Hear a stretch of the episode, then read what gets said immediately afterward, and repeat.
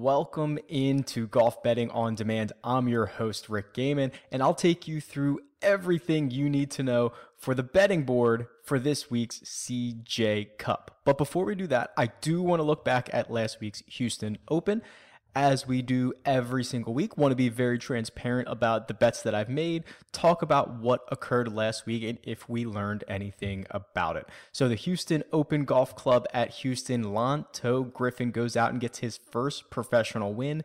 This is a guy that we've talked about before on the show where hey, he was knocking on the door top 20, top 20, top 20, making a bunch of cuts. We've bet him top 10, top 20 uh, the past few weeks, and he goes out and actually gets gets the job done and gets the win. Something I did not have a piece of, but very happy to see that he's a really good player who um, has grinded his way up, and and the, all that hard work is paying off. You saw uh, a lot of names that if you're not following golf on a daily basis might be a little bit new to you, someone like, you know, Scott Harrington, Mark Hubbard, they were all vying for the lead there. There was a chance that we were going to get a three way playoff yesterday. It didn't happen because Lanto goes out, makes his like, you know, four footer for uh, par on 18. And, uh, you know, the golf club of Houston ended up being a really good test. No one went super, super low the course bit back a little bit. I always love when 17 and 18 play as like the two toughest holes on the course. So you really have to be at your best uh, and hang on coming down the stretch. So um, good to see that. And, uh, you know, we'll see. Actually, I, think, I don't think we're going to get the Golf Club of Houston next year. I believe they're moving venues for the Houston Open next season. So that might be the, uh, the last hurrah there at the golf club the bets that we had, the the biggest exposures that we had were to Russ Henley, betting him at 28 to 1 to win outright. That started out really, really well. He goes out and he shoots a 66 in round one, puts himself right into contention, but there were a lot of red flags that that was not going to be sustainable for the course of the week. Uh, the fact that he was putting outside of his mind in round one, um, I was really concerned about him in round two, round three. If you were playing matchups, anything like that, obviously I was rooting for him to continue to gain two strokes putting uh, every single every single round of the tournament, but it was not to be. He goes out and he shoots back to back 77s. He makes the cut, but kind of dwindles around near the bottom of the leaderboard. Uh, ends up finishing in a tie for 61 after showing a little bit more life on Sunday with a 69. Uh, Cameron Tringale, that was that was our biggest exposure bet. That was one I was insta click the second um, the second it came out. He was 50 to 1. He ended up finishing in a tie for 13th. He got within two shots of the lead at, at points during the week. I thought he was really going to uh, you know, we, have talked about it before. You have to knock on the door a couple times before it opens and you get that first win. Tringale might just be knocking on the door, but, you know, continue to get him in 50 to 1 in some of these weaker fields. He's playing really, really well at the moment, it feels like a little bit of a disappointment because he fell from like third to 13th on the weekend. But um, you know what? It's not. It's a success. If you would have told me he finished in, in a tie for 13th before the week started, I think we would have been pretty happy with that outcome. And then the big whiff was Robbie Shelton. Uh, Shelton, we had at 70, 70 to 1, which of course, you know, 70 to 1 I don't know what you can realistically expect out of him, but I expected a lot better. You know, I expected him to play better off the tee. He was loose as a goose. He was all over the place. Um, wasn't really putting himself in the position off the tee, which which really led to a lot of the game falling apart. So big whiff on him. He goes out and misses the cut. Um, none of our fades got there. Obviously, Lanto Griffin was not one of our fades, so we continue to find success in that realm. And then um, I had a little bit of success in betting groups. So we've talked about this in the past, and they usually come out later in the week. But um, you know, these books that release these groups of players, you know, they're usually five golfers within the same uh, price or pricing section, right? It's usually like the five favorites and then the next five favorites. They put them in a group and they give them different odds, and you have to pick the guy to go out and and and win out of them. And that was where I was really successful for this week. So um, I think like Harris Harris English cashed a bet. I think Bud Bud Cauley cashed a bet. So there was um, some really good uh, options out there, and if they're out early enough each week, we'll continue to talk about them here. But for this week, CJ Cup at nine bridges. This is uh, this is this is the event for the third year. It's going to be played in Korea. I believe it's called Jeju Island. It's an island in Korea, which means you are going to be getting. Uh, you can get very dry, very windy conditions. The the the weather can change fairly quickly. Uh, the main defense for this course is wind. So this is only the third edition of the tournament, and two years ago, we saw, uh, I think it was two years ago, we saw just absolutely low scores, or maybe it was the opposite. Maybe two years ago, it was, ah, now I've confused myself. But one year, we've gotten really, really low scores, like 23 under par. And then, um, the next year, it had to be two years ago. Sorry. So, two years ago, uh, played a lot more difficult because I remember JT went out and shot like eight under in the first round and then like 13 under won the whole thing because um, the wind starts kicking up and it plays a lot more difficult after that. Uh, Brooks Koepka last year, conditions were, were much more calm. 23 under par or something to that effect. He goes out and wins it. So we're, we're going to talk about Brooks, but this is this is a no cut event. There's only 78 players in the field here. So you know, there's a lot to talk about strategy wise. You know, we don't have a lot of great course history since it's only year three. I don't have a regression model. Um, there's no shot link data. So, shot link is the tool that the PGA Tour uses to track every shot uh, you know, where it goes, where it ends up, the scoring, and then that turns into all, a lot of the statistics. It turns into all of the strokes gained statistics. Um, we don't have that. Okay. So I don't know if they'll set it up for this year, but apparently the last two years when they've made the trip to Korea, since I guess this is technically an invitational because there's only 78 players in it, the PGA Tour has opted to not use shot link data. So we don't have a regression model. So we're just going to be using the eye test, which you know always makes me a little bit uncomfortable. I'm a I'm a I'm a big data guy. I want to see the numbers out there, but I think we can make some really good uh, assumptions in just two years of uh, viewing experience. And when you talk about no cut events, um, usually this is where the big dogs show up. So just to you know these some of these are playoff events some of these are wgcs so you're going to get better players anyway but you know here are the last six winners of no cut events on the pga tour. You've got rory justin thomas patrick reed brooks koepka dustin johnson xander schauffele. Like that is a uh, who's who of the best players on tour. You know patrick reed that might be a little generous for him but other than that i mean that those are the best golfers in the world. And the reason that that happens is we've talked we talk week and week you know, week in and week out about how volatile golf is. Well, it's very, very volatile for for one week or two weeks or three weeks, um, especially one round, two round, three rounds. But when you guarantee that guys are going to play four rounds, it it makes it a little less volatile than your normal week. Where if you have two bad rounds to start, or even one bad round to start, you might miss the cut on the number and you don't get a chance to play on the weekend. We've seen plenty of times where someone starts off slow, you know, round one, round two, and there is no cut, so they survive, and then they go out and shoot the lowest round of the day on Saturday.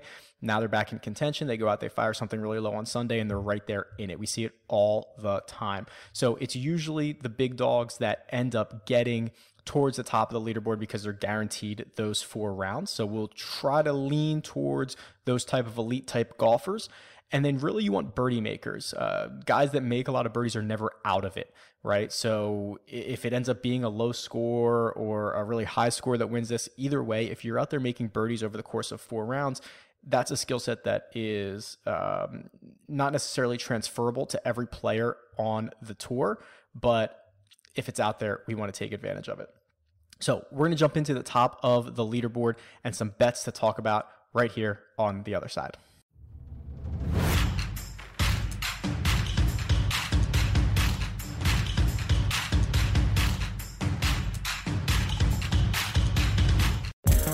Want to be the next daily fantasy millionaire? Dunk on your NBA DFS competition with dailyroto.com and dominate on FanDuel and DraftKings this season. Compete with the pros with dailyroto.com, optimizer, and the most accurate projections in NBA DFS, plus lineup alerts, breaking news, late swap support, and much more. Save 10% on winning NBA DFS advice with promo code DUNK. Visit dailyroto.com backslash dunk to learn more.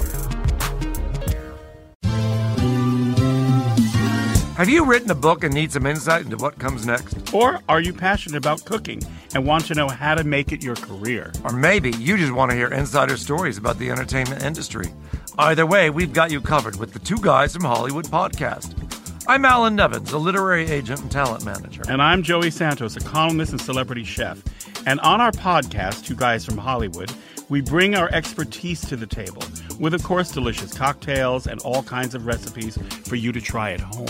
So grab a drink and join us. We've got a wide range of celebrity guests and Hollywood insiders to discuss pop culture, publishing, and entertainment. And we'll provide you with an unfiltered and sometimes brutally honest show about Hollywood.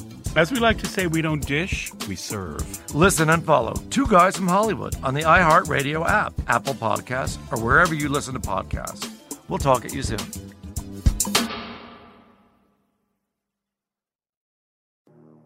Hey everyone, it's Michelle Williams, and I love being able to share my story with you on my podcast, Checking In with Michelle Williams, where my guests and I get real as we share the ups and downs of our mental health journeys, and I'd love for you to join me. I'm still on my own journey, but I want to be transparent with you because as I was posting all the highlights of my life on social media, I was breaking down and too many people fall victim to the picture perfect image of the high life. So I created a space to discuss the good and the bad. We can laugh, man. We we gonna learn, and most of all, I hope to inspire you to go on this journey with me to better mental health. This is gonna be your church, your turn up, and everything in between. So join me on my podcast, Checking In with Michelle Williams, a safe space for every kind of person. Listen to Checking In with Michelle Williams every Tuesday, a part of the Black Effect on the iHeartRadio app, Apple Podcasts, or wherever you get your podcasts.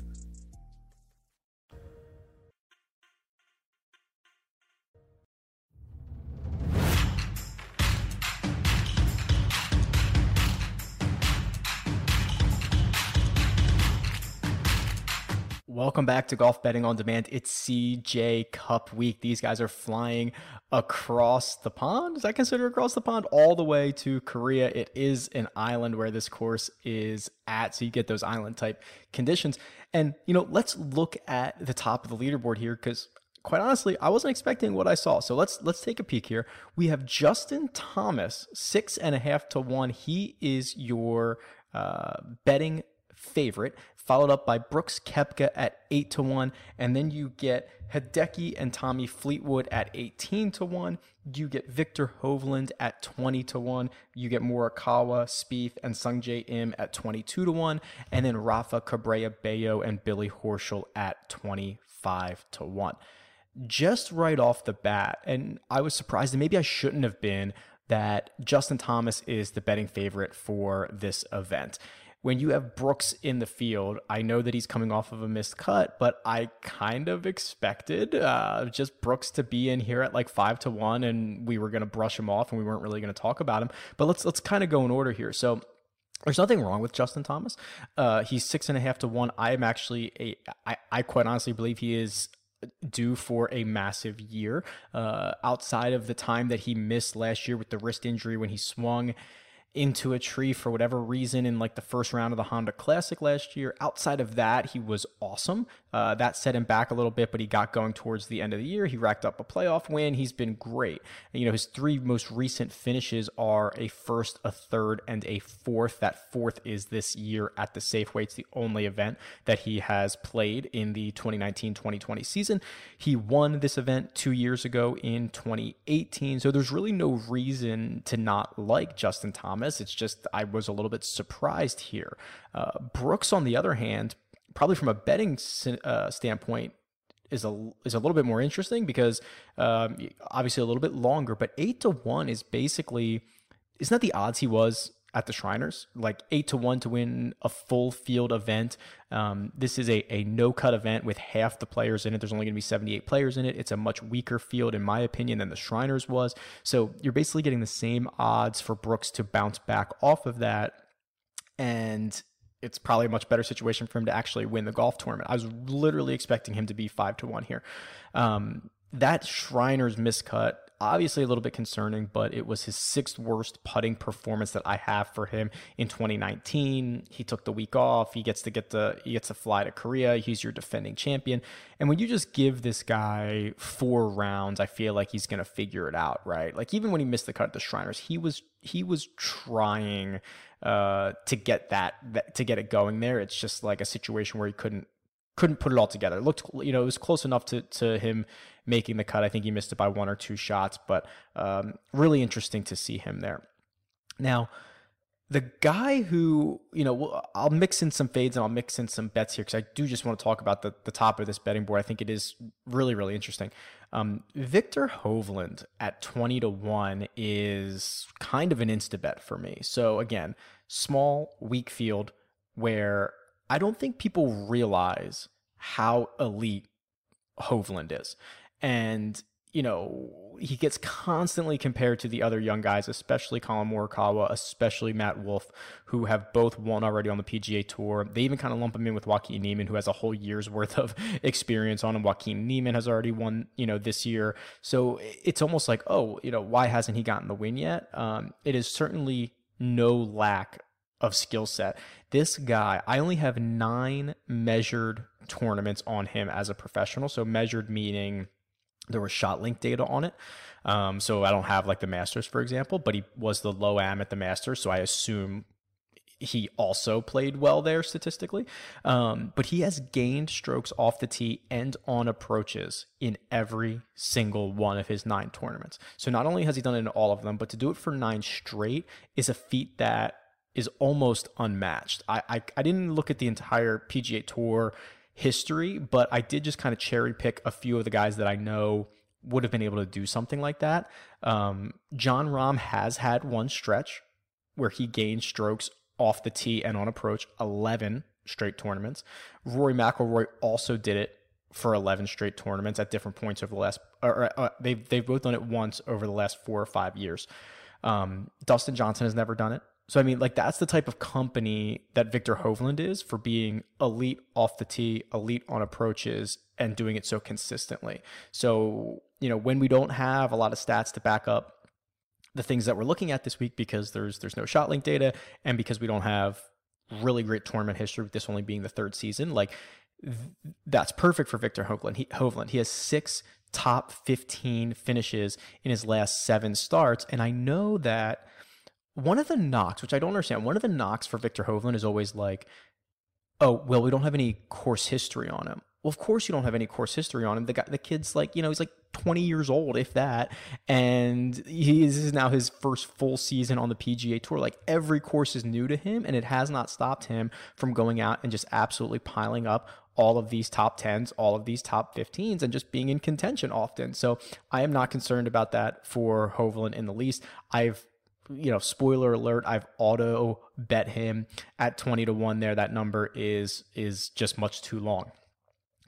And then the other thing that stuck out to me as I was looking through the top of this leaderboard is again Jordan Spieth and and this is really going to be the year of Jordan Spieth one way or another, quite frankly. This is now it has been two full years. He has not won a golf tournament since the Open Championship 2 years ago. So it's been over 2 years since his last win. Um, his statistics, especially off the tee and on approaches, are back down to earth.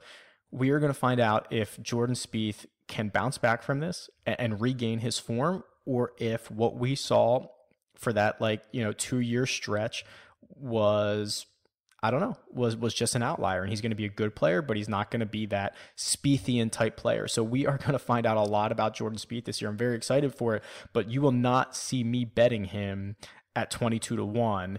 I don't care really what this field is until he proves it. I prefer to be early on guys. I will be late on Jordan Spieth. So 22 to 1, let's talk about this. You know, he has now lost strokes off the tee in 18 of his last 28 starts.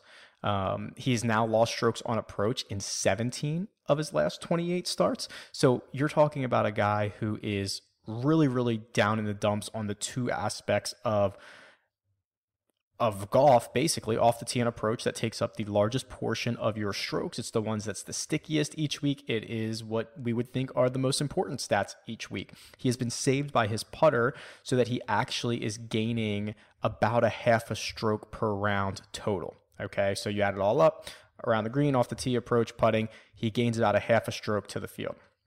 Similar type players to that, uh, in that same ballpark uh, in terms of strokes gained total, are Zach Johnson, Dylan Frittelli, Ryan Palmer, and Nick Taylor. Uh, not all of them are in the field this week, but Dylan Frittelli is 60 to 1.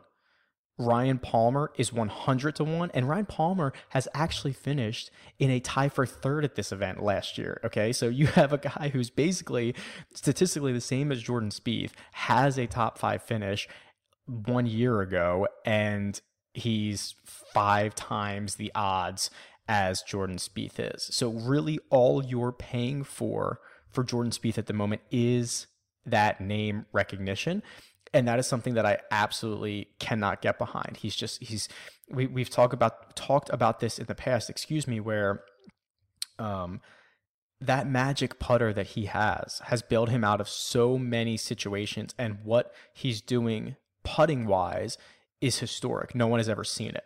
So he is either the greatest putter, putter to ever live or now he's kind of got an outlier situation in that area of his game.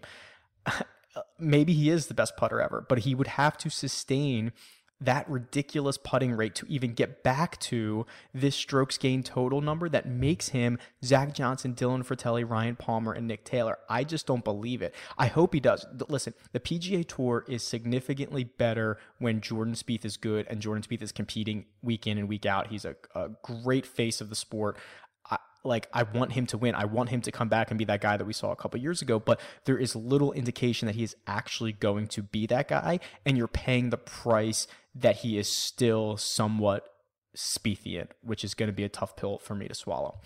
I have a few other fades um, and long shots to talk about, and we are going to do that right after these words.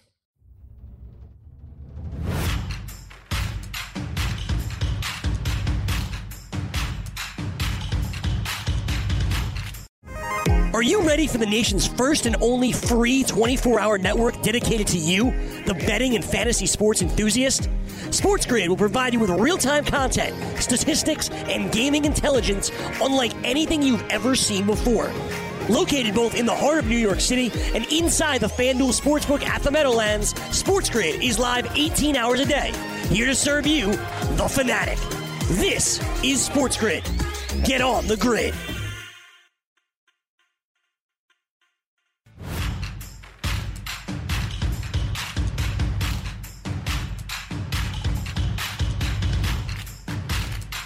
Welcome back to Golf Betting on Demand. If you're just joining us, you missed a lot of stuff. What are you doing? No, this is uh, a cool little event they have going on in Korea where, uh, you know, it's island golf. You can get a lot of different conditions. This can be really low scoring. So there's a lot of things to talk about. I want to cover a few more fades before I get into um, some of the plays I'm more excited about, but um, you know the no cut aspect, the the kind of invitational aspect of this, you know, not being a, a long standing PGA Tour event, it, it, really does throw a lot of wrenches into this. So I want to cover a couple couple quick fades here. Um, Jason Day at thirty to one. Uh, I, I can't invest in. It's it's really interesting that Jordan Spieth has essentially provided cover for all of the other really elite players whose skill set might have diminished last year or they had a poor year and Jason Day's that guy. So I know he's 30 to 1. It's not super short like Jordan Spieth at 22 to 1 or anything like that, but there's something going on here. We talked about this at the end of last year and we still haven't seen signs of life from Jason Day. Um, if you look at just the strokes gained numbers, he's absolutely elite strokes gained total numbers in his career. But there was a switch last year. You know, before 2019, so the last like four years leading up to um, then the end of 2018, Jason Day gained about 1.3 strokes per round on the field. It's great. It was awesome. Uh, last year was almost half of that, 0.81 strokes uh, per round. So when you kind of lose half of your production in a single year, that's already alarming. And, um, you know, the skill sets that we saw, I mean, he was still really, really good off the tee last year, but lost big on approaches, was now losing around the green where that was where that was one of his better skill sets. Um, he's always kind of had almost like a magic putter like Jordan Spieth has had. And it's just like, he's now more reliant on that putter than ever in the same way that Jordan Spieth is. And Spieth has at least posted a couple of top tens last year. because his putter got historically hot. We haven't seen that from Jason Day. So um, he's more reliant than ever. He only has two top 10s since the Masters last year for a guy who has the name recognition and the price that you're going to pay at 30 to 1. Um, I'm a little bit more concerned about this one because uh, Jason Day does have, you know, a decent run here. He's got a, a, fifth place finish last year and 11th place finish in the year before, but I'm actually a little bit concerned that he is a different player than he was um, in, in, those two years, right? Is, is what we've seen his, his skill set diminish a little bit. And in the same way that 2019, 2020 is going to be a huge year for Jordan Spieth to show us what he really is. I think Jason Day is going to do the same, especially with the President's Cup coming up in Australia, a team that he did not qualify for, uh, that he's going to have to be a captain's pick in. Like, I'm concerned about Jason Day, and we're really going to find out uh, what he is this season. Pat Perez. So um, I have a great stat that I was going to save for the Cam Smith section of this show, but I'll, I'll use it here on Pat Perez. And those are the only two guys, Cam Smith, Pat Perez, to have top tens in both of the two editions of this CJ Cup. Uh, but Pat Perez is really, really scary because of the fact that the last time we saw him play a golf tournament, so he withdrew like right before round one last week at the Houston Open. Um, I believe it was a wrist injury, that injury that he was dealing with at points last year. And the last time we saw him was the third place finish at the Shriners, in which he gained like nine strokes putting. So we've seen him probably have an outlier result a few weeks ago at the Shriners, which I didn't think he was going to be able to repeat this week. We never saw if that, or last week at the Houston Open, and we never saw if that actually panned out because he withdraws before the tournament starts. But now he goes there, and you're paying a little bit of a, of a steeper price on him than you probably should because of the good tournament history. And now I'm just really, really concerned about Pat Perez.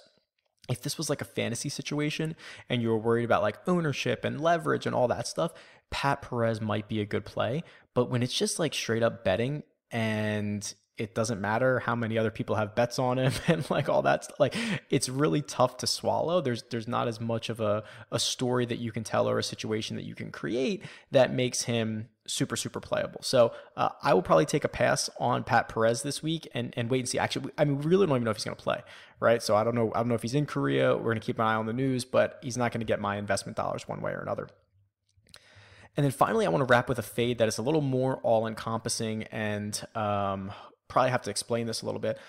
I'm kind of fading the Korean players.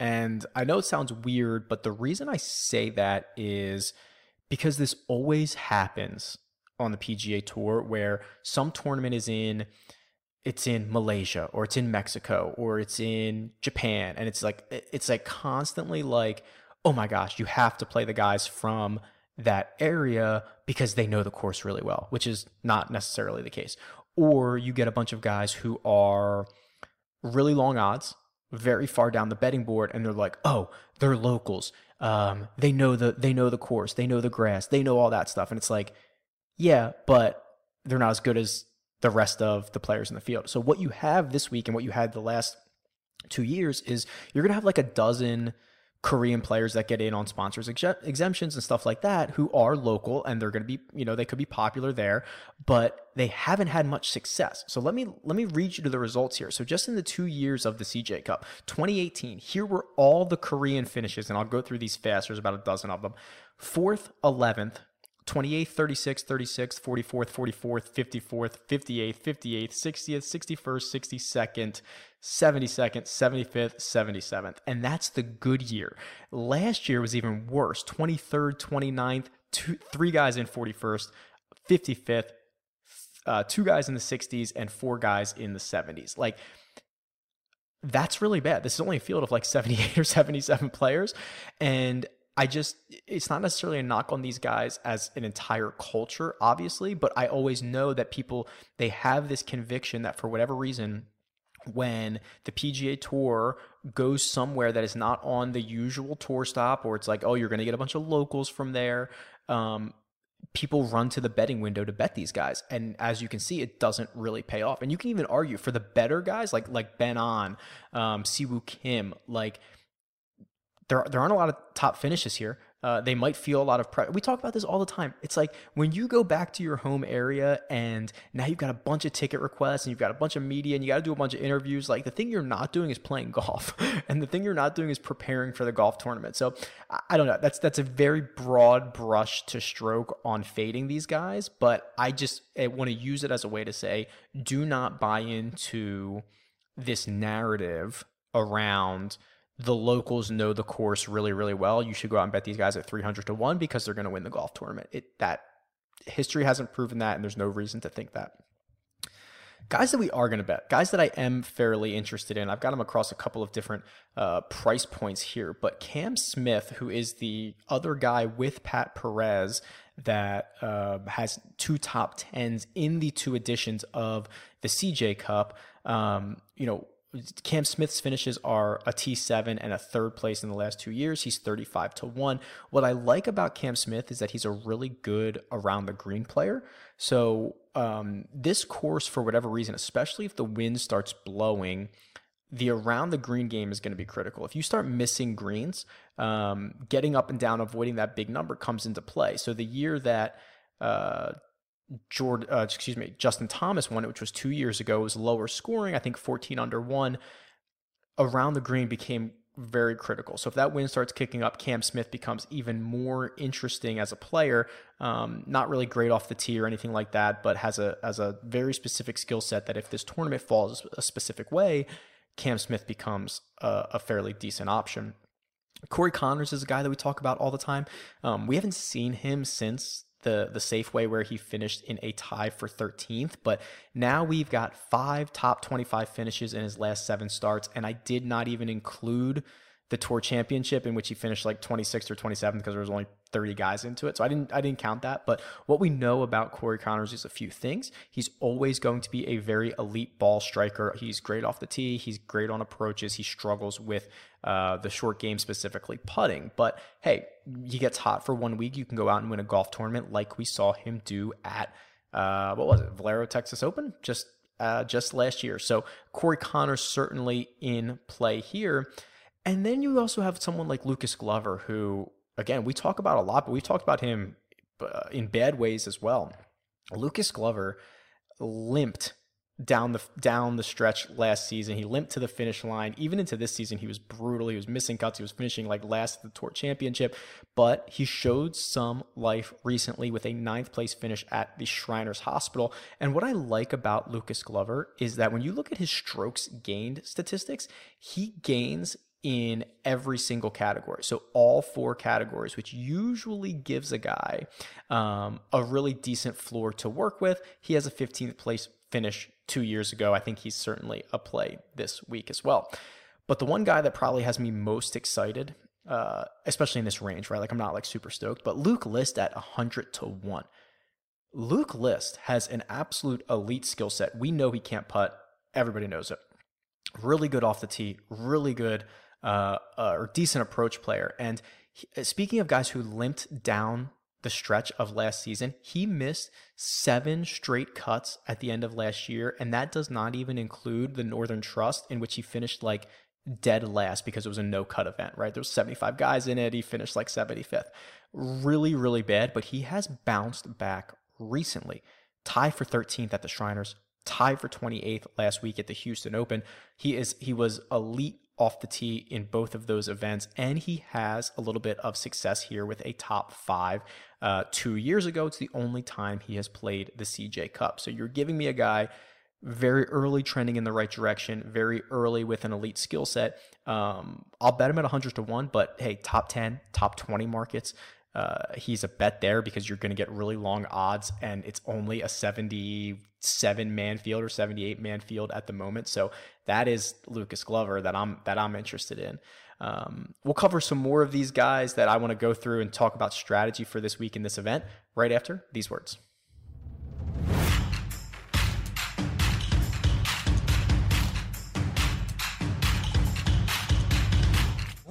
DailyRoto.com. Learn from the game's best DFS players. We don't just give you premier advice, we play every day. all major sports, all year round, we never stop. Industry leading DFS tools and custom projections. And now, the dailyroto.com optimizer. In minutes, build and optimize lineups for cash games and tourneys. Learn from the game's best DFS players. Join dailyroto.com.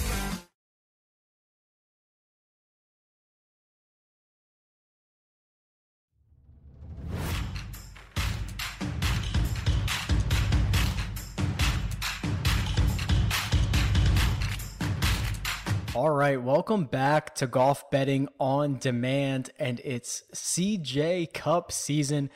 We've talked through a lot of things already. We've covered the strategy around a no cut event, trying to find as many studs as possible, or in turn, finding a lot of birdie makers. Uh, we've talked about the course and the unique nature of this event, having it be only 78 golfers, the fact that the weather can pretty much change at a moment's notice. Uh, it is in, uh, situated on an island in Korea. Also, I don't even think I, I'm not sure I mentioned this. This tournament starts Wednesday night for for us here in America, especially for me, like on the West Coast. This is going to be a late night on Wednesday, so make sure to get your bets in early. If you're one of those guys who wakes up on the East Coast and tries to, you know, fire a couple bets before uh, the first tee time goes off. You are not going to be able to do that this week on Thursday morning. You're going to have to do it Wednesday evening. So keep that in mind. Talked about players that we really like at the top and in long shots, and talked about the guys to stay away from. But I do want to circle back onto the top of the betting board. The feedback that I get from all of you all the time is basically around you know you, you pick one of the top 10 favorites to to win the golf tournament. Uh, that's basically what happens here. Going that's that's phase one of the the evolution of a of a PGA or a golf bettor, and then you start to learn the players a little bit more. You get down to the fifties, you get down to the hundreds, you do all that stuff, right? But for the most part, a lot of you just pick one of the players at the top and bet them to win not the worst case scenario, I suppose, with everything uh, factored in. But let's let's go through this one more time because I think this is what's going to be really valuable. Uh, Brooks Koepka and Justin Thomas are the two favorites to win this golf tournament. Justin Thomas six and a half to one, Brooks Koepka eight to one. There's really no knock against Justin Thomas other than the fact that six and a half to one is really short. He has, um, for the longest time, a lot of his, his only wins on the PGA Tour were no cut events, not in America. Remember that he won uh, the CIMB Classic, I believe, twice. He won somewhere else, a WGC that was not in the United States. I think it was China. Off the top of my head, I'm trying to figure it out, trying to remember. But for the longest time, like his first three or four wins were non American, no cut events. Now, of course, he has blossomed since then and he goes out and he wins almost everything. Uh, that one year, he had five wins. He was your player of the year. But um, there's really no knock against against Justin Thomas unless you want to pay six and a half to one. Uh, the the the pro for Brooks Koepka is that he was basically eight to one the last time we saw him at the Shriners in a much deeper field, much larger field, uh, much more difficult situation than he is here at the same price. Half the field.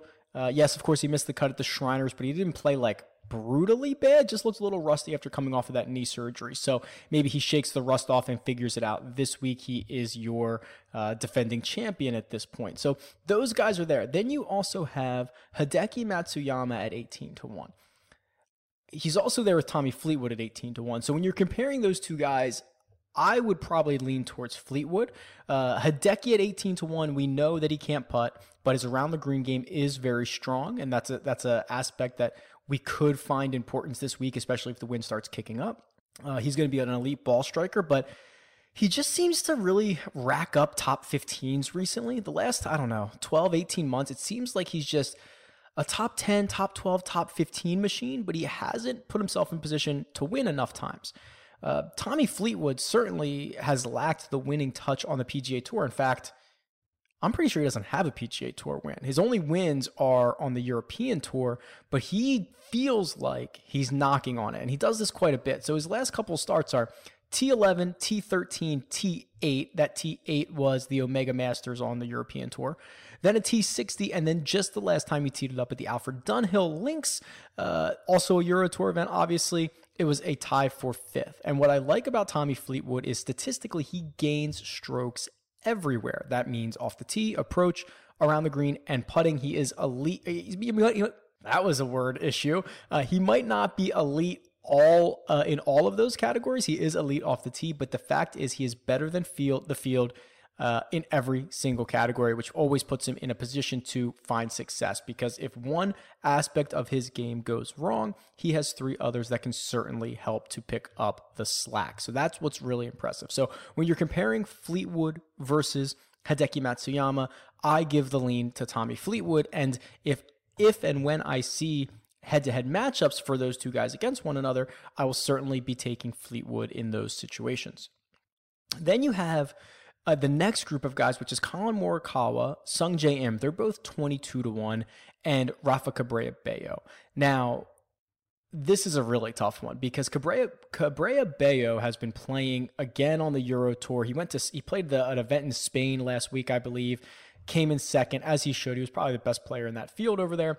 Uh, but but Sungjae and Morikawa are both incredibly talented young golfers. Um, what I like about Morikawa is that he is a little bit more. Uh, I don't know how to say this. His all-around game might be a little bit better. He get, he gains strokes in almost every category in a similar way that Tommy Fleetwood does. Sungjae is just a stud. Like I, I don't know how else to describe it. Um, what I like about Sung Jae is he makes a ton of birdies. So he plays a lot of events. He makes a lot of birdies. Um, he has, you know, I, I mentioned the fate of, of, of Koreans um, not as a actual fade, but like as the idea of only playing guys because they're going back to their homeland. So um, Sung Jae would fall into that. But if you were playing these two guys in matchups, it's really appear- appealing to go out and get Sung Jae because of just, I mean, he's your rookie of the year. The kid's an absolute stud um, and makes a lot of birdies. So when you guarantee him four rounds, I think that that it probably gives him the leg up if we were betting them in uh, a matchup type situation or if I could only bet one of these golfers. I also want to take a second and cover some of the different ways you can bet this week because I'm I'm as much as everyone loves a good outright bet, pick the winner, get your big get your big payday there is one aspect out there that I think is probably the most exploitable at the current moment, and this is group betting. So I mentioned it a little bit last week, and then I went out and placed some more bets, and I've been kind of tracking this since you know I don't know, probably towards the end of last year. More, more, I've been more focused on it this season. So call it six or eight weeks or so. And to me, this is where the books are kind of bleeding a little bit because what if you're not familiar with this?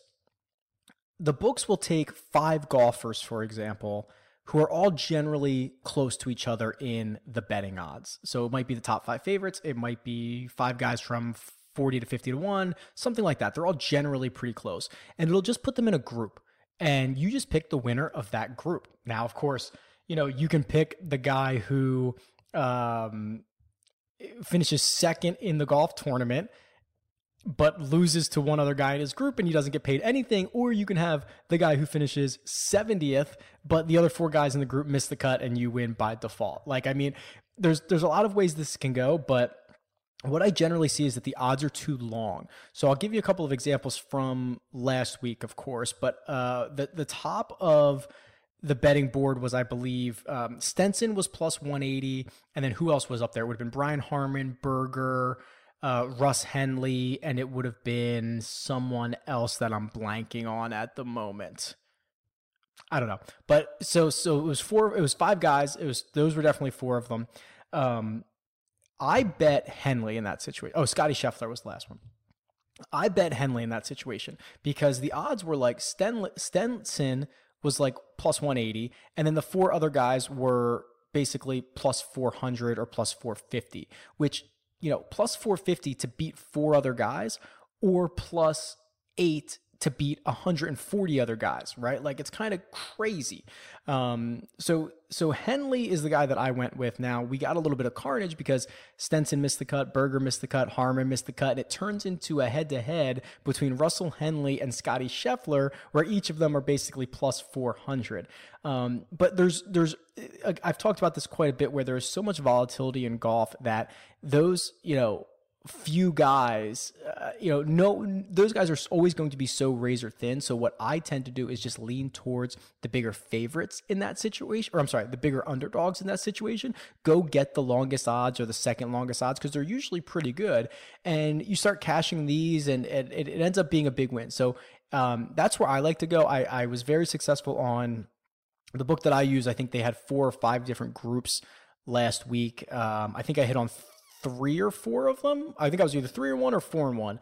Um, you know, I think Sam Ryder cashed one for me. I think Harris English cashed cashed one for me. And this is really a, a, a type of bet that I want to talk more about as we continue to go through this. And then I always make a note to talk about this, but um, I, sometimes I run out of time. Sometimes I ramble, whatever.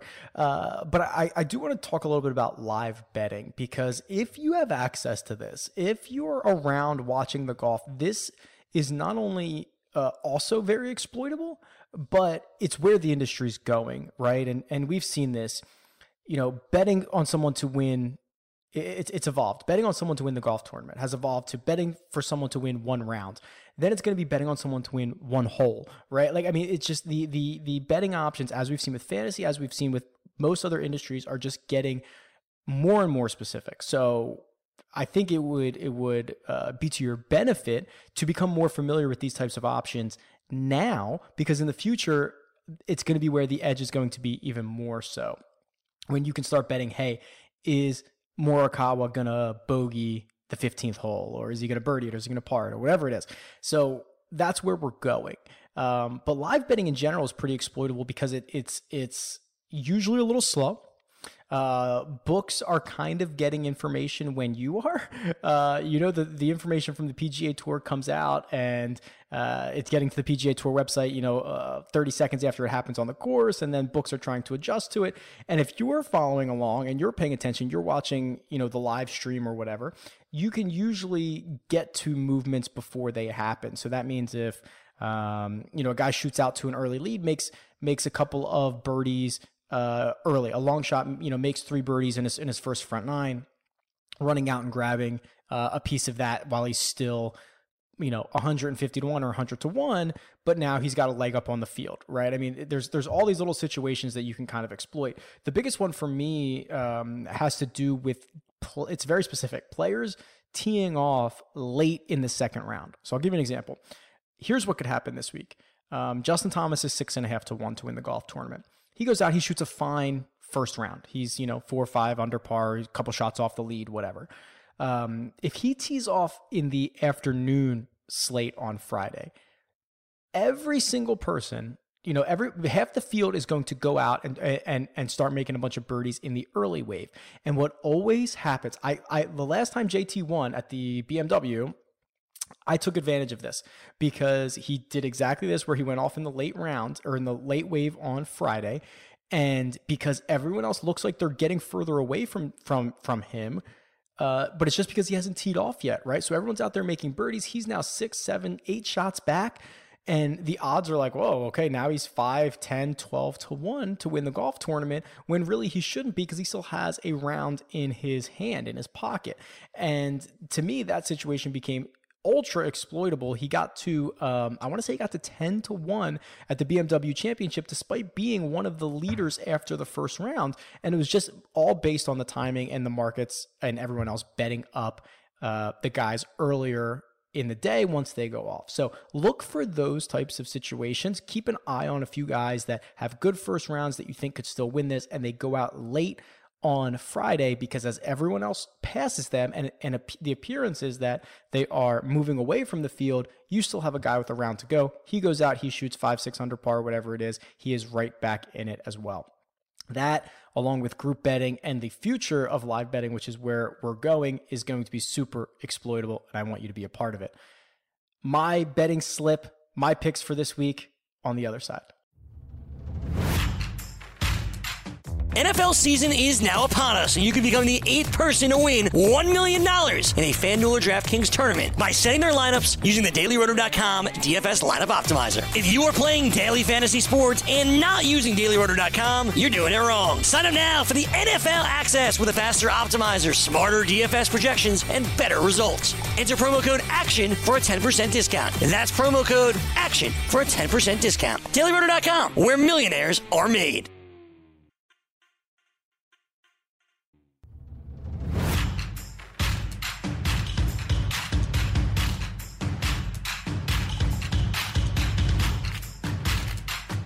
Welcome back to Golf Betting on Demand, and let me take you home here as I will describe to you the actual betting slip that I'm going to roll out for this week. I've got three bets placed at the moment, and they are as follows. I have bet Brooks Koepka at eight to one to win the golf tournament. He is your defending champion. Where you get him in a situation where there is only half the field as as the last time we saw him, 78 players, 74 players, whatever it's going to be this week, a no cut event.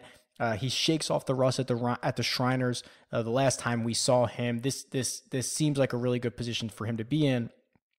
I love Justin Thomas, but I couldn't pass up on the fact that you can get uh, Brooks Koepka at essentially a discount. I don't think these situations happen often where he basically is the same price two weeks in a row, and one of the situations is supremely better. So, there, I had to do it. I didn't want to miss out on it. I think Justin Thomas is great and he's going to have an awesome year, but I'm betting Brooks Koepka this week. Um, next up is, is is Viktor Hovland. So twenty to one, I got him at. I, I described him as an elite ball striker, which he absolutely is. He's gained strokes off the tee and on approach in all of his nine pro tournaments that I have data on that are actually measured with the ShotLink data. Uh, something that you know basically only Jon Rahm has done, basically only Rory McIlroy has done for that long. Um, he has six top 15 finishes in his last seven starts. He, he's just absolutely killer. And um, I think 20 to 1 is a, a perfect price for him. Now, with that being said, you know the way that I do this is I've got a 8 to 1 and I've got to 20 and a 20 to 1. So I'm not going to live in the 40, 50 and 60 range. I'm going to have to go down to some of these long shots here and see what I can find. And the place that I went there was Luke List. So Luke List is a 100 to 1. We know he has an elite skill set, um, but absolutely brutal coming down the stretch of 2019. His stats were, I mean, still good, despite the fact that uh, he missed the cut in like seven straight events to end his season. But we saw him with a, a 13th place finish at the Shriners, a 28th at Houston. He's got a, a top five finish in his only start here in Korea. And he is just uh, looking good off the tee in his last two starts. I'm willing to back him in a lot of different markets, but I'm taking him here at 100 to 1. That's my betting slip. I'm looking forward to hearing what you think about that and who you're betting this week. Tweet me. It's at Rick Run Good, and I'll see you next time. Best of luck.